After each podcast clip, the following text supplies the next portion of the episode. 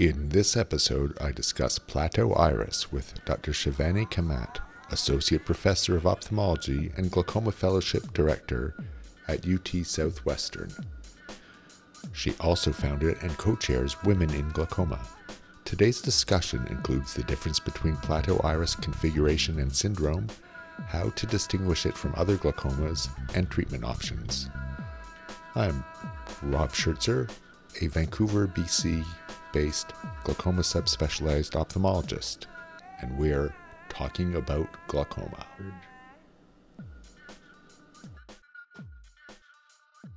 Okay, Shivani Kamat, welcome to the show. Thank you so much for having me. I'm so glad to be here. Yeah, great to great to see you. Uh, we're actually recording this over Zoom, so apologies for any uh, glitches with the sound quality. Not quite the same as in person, but uh, next best thing. So we thought uh, today we were going to talk about plateau iris. That's- yeah. So, um, you know, I thought that might be a fun topic to discuss because it's, I feel like it's, it's kind of overlooked and missed a lot of times. It's easy to miss on exam. And, um, you know, a lot of times we just kind of do a PI and then don't necessarily think too much about anything afterwards. And so I thought it would be just good to highlight things that can come up if the PI, you know, is successful, like it's patent, but the narrow angle still persists. Um, so anyway, I thought it was it would be a valuable thing to quickly discuss. Yeah, absolutely. So I guess we could start with the clinical presentation, like when we suspect plateau iris. Yeah. So um, typically, I mean, it can happen a lot of times where the person just shows up for a routine exam, you know, and they have no symptoms. They've never been told they have narrow angles, nothing, and you you diagnose them that day. Um, so that definitely is really common. And another very common scenario is someone who's had a, a patent PI and they have persistent narrow angle. Um, so basically, um, you know, just to kind of go over a little bit demographic, it's it's commonly young people. Um, average age is usually around like 40 to 50, so they're usually pretty young. Right. A lot of times they're female. Um, a lot of times they're hyperopes. Uh, they're just they're not necessarily as hyperopic as the traditional angle closure counterpart, um, but they're often hyperopes, and they tend to have a family history of angle closure glaucoma or some you know narrow angle, like some sort of um, incidents of that. Um, you know, we're all really familiar, I think, with um, especially glaucoma specialists, you know, plateau iris configuration versus syndrome. Um, and so basically that's uh, differentiated by the presence of the PI. So plateau iris configuration is a pre-laser condition. So it's somebody who comes in, you diagnose the narrow angle, um, but it's before the PI. And then plateau iris syndrome is the person who has had a PI, um, but has a persistent narrow angle. Um, it's so, important. So, yeah. So how do you dis- distinguish the two? Because sometimes, of course, you do an iridotomy and it's because the angle was closed for so long that it's just all synechial closure.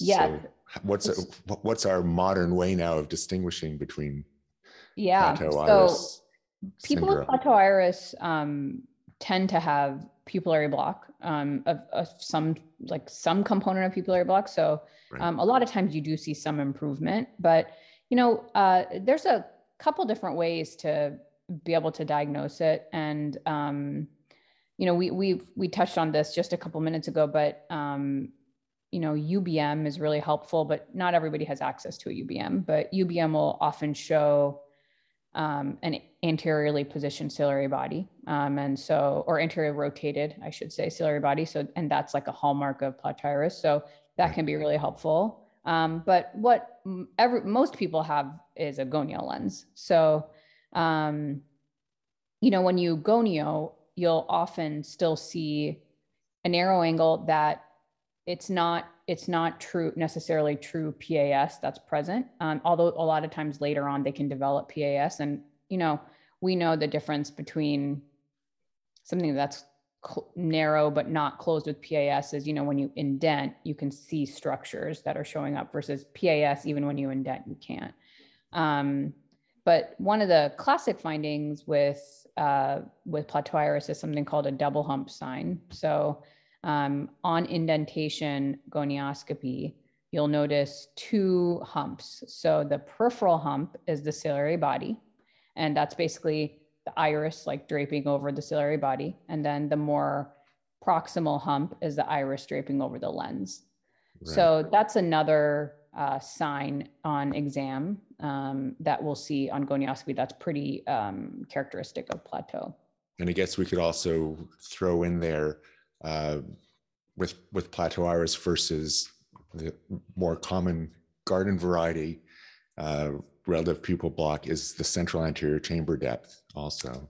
Absolutely, right? yeah. So the the uh, in plateau iris, the AC centrally actually is often still pretty deep. Um, peripherally, you might notice um, a little bit of narrowing. Um, some people actually can still look decently normal um, with uh, peripheral depth, but a lot of times you'll see a little narrowing. But the key, like you said, is centrally, it's still deep. Yeah. And I guess one of the key things with uh, all of glaucoma, in terms of why we want to know what type of glaucoma somebody has, is the treatment options. So yes, guess- absolutely. So with treatment, um, you know, there, there's uh, different tiers. So if you just want to try medications initially, I mean, iris is typically treated um, the best with some kind of procedural option, but you could try initially if you're trying to buy some time or something, you could try like a low dose Pilo. Um, Pilo can thin the iris a little bit uh, peripherally, and also it'll, as we know, pull the iris away from the angle, so it'll open it up a little bit. But um, you know, like anecdotally, at least, like in my experience, since a lot of these patients are young, like they're just so sensitive to the side effects of Pilo, and so I haven't had a lot of success with being able to keep people on Pilo long term. Yeah, they would. Um, nobody likes Pilo, so. Um, but you know, again, if you want to buy time or something, that could be that's an option. Um, as we've discussed, definitely first intervention is a PI just to eliminate pupillary block and kind of distinguish what we're dealing with. Um, right, and like you said, a lot of times that that is enough to open the angle enough so that yeah. when you peek over that last hump of the iris, that last iris roll, see that the angle is actually open beyond. Actually open, yeah. And so there definitely are a subset of people, even if they have plateau, it's mild and you can do a PI and they're okay and you just kind of watch it for a period of time. Um, and some people who where it doesn't open up enough, um, there nowadays I have to admit I'm not sure how often this is done, but um, a, a, peripheral laser iridoplasty was a common next step. Um, you know, you just basically use an argon laser, low power, large size, in the far peripheral iris, um, and it just shrinks the iris away from the angle, opens it up. Um, yeah. But you know, very, very, important, like you said, to do low energy settings because yeah, it's amazing over time. Those patients, even though you think you barely did anything to them uh, at the time of the treatment, it starts to atrophy more and more. And you can exactly. see some patients with these gigantic blotches in their peripheral iris of depigmentation. Absolutely. So just enough laser to just see the iris sort of move a little bit. Exactly. And um, that that's so true uh, in so in the past, you know, I um, when I was in a teaching institution, you know, when you're trying to teach a laser like this to a trainee, um, you you can you kind of pick up on those things really quickly. And like you you know so you'll see patients sometimes who have almost what's developed almost into looking like a full thickness burn or something. They almost have little holes in the periphery which is not really what you want. Um, so exactly i think trying to be as low power as you can um, and like you said, just to see the iris sort of shrink away a little, like move a little, and that's a lot of times all you need. Um, but exactly like what you said, it has its own set of risks, you know, iris atrophy, like you mentioned, um, you know, the more early risks that are associated with any laser, like IOP spikes, iritis, like early uh, transient iritis. Um, there are some reports even of uh, I, am not sure if I remember I'm saying this correctly, but or Urrets-Zavalia syndrome, where people have just um, persistent dilation of their pupil, basically.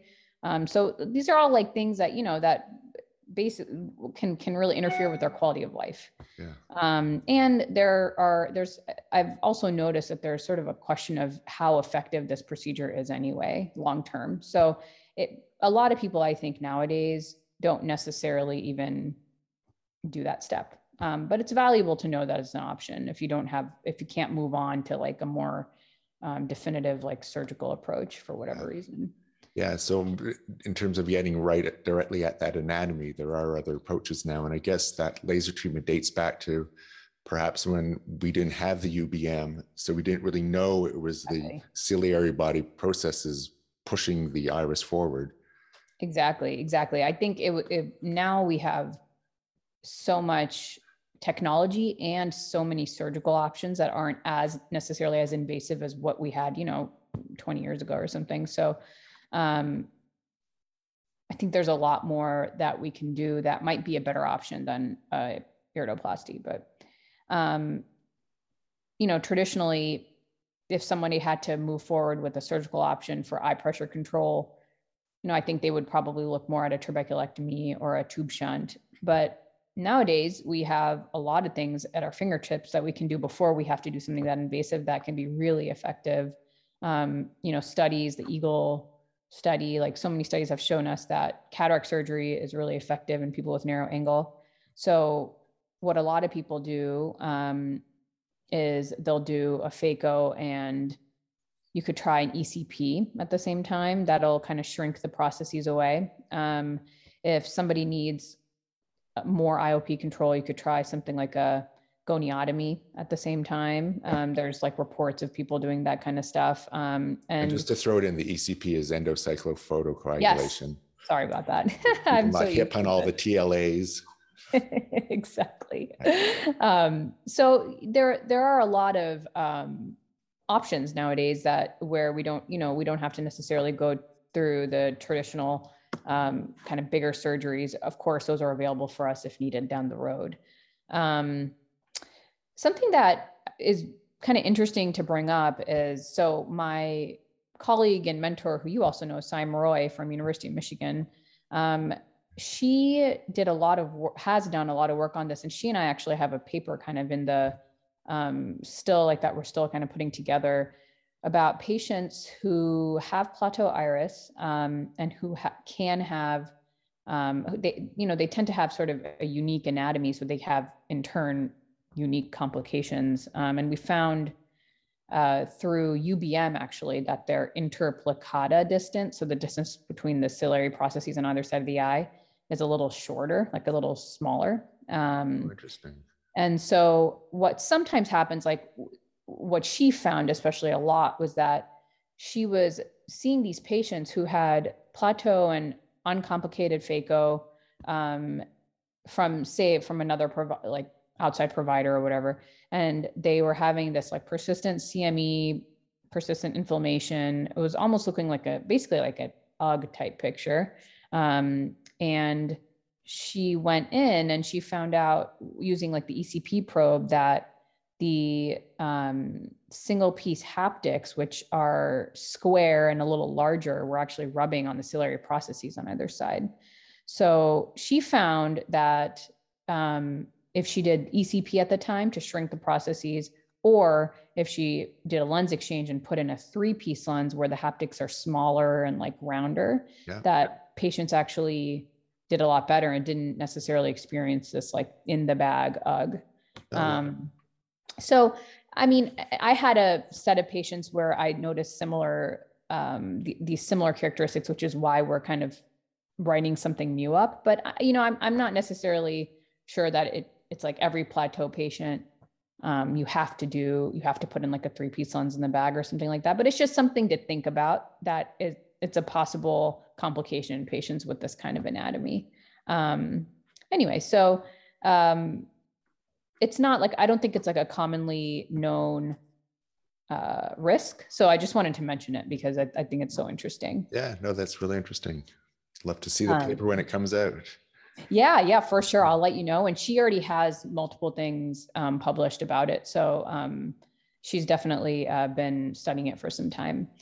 Um, yeah, so I think that the treatment options for plateau have uh, th- there's so many and they've exploded, you know, in the recent years. And I, people tend to really do well. I think the only thing is a lot of times they're younger. So if you're thinking about doing something like a cataract surgery, you just have to, you know, really educate them on presbyopia and you know think about lens options things like that. And it that so that their age adds a little bit of a unique um like characteristic to deciding the treatment option. But otherwise i think people tend to do well if it's recognized early and treated promptly. Yeah. Great. Did so I think we covered everything uh, about plateau iris we could think of for today I think so. I mean, I think, um, you know, good going, having it in mind when you're evaluating narrow angle. Um, yeah, it's always key. I mean, you you don't uh, yeah. see what you're not looking for. Exactly. That's the hard. That's one of the hardest parts. So just kind of keeping it in the back of your mind, I think, is important. Trying just your best to have um, to you know develop and have just careful, thoughtful gonioscopy skills if you have access to a UBM, that's helpful. Um, and then kind of going through this treatment regimen, whether it's medical, laser, or surgical, I think is um, really all you need to make sure that they do well. Great. Thanks so much for joining me today. Thank you so much for your time. Okay. That's our show for today.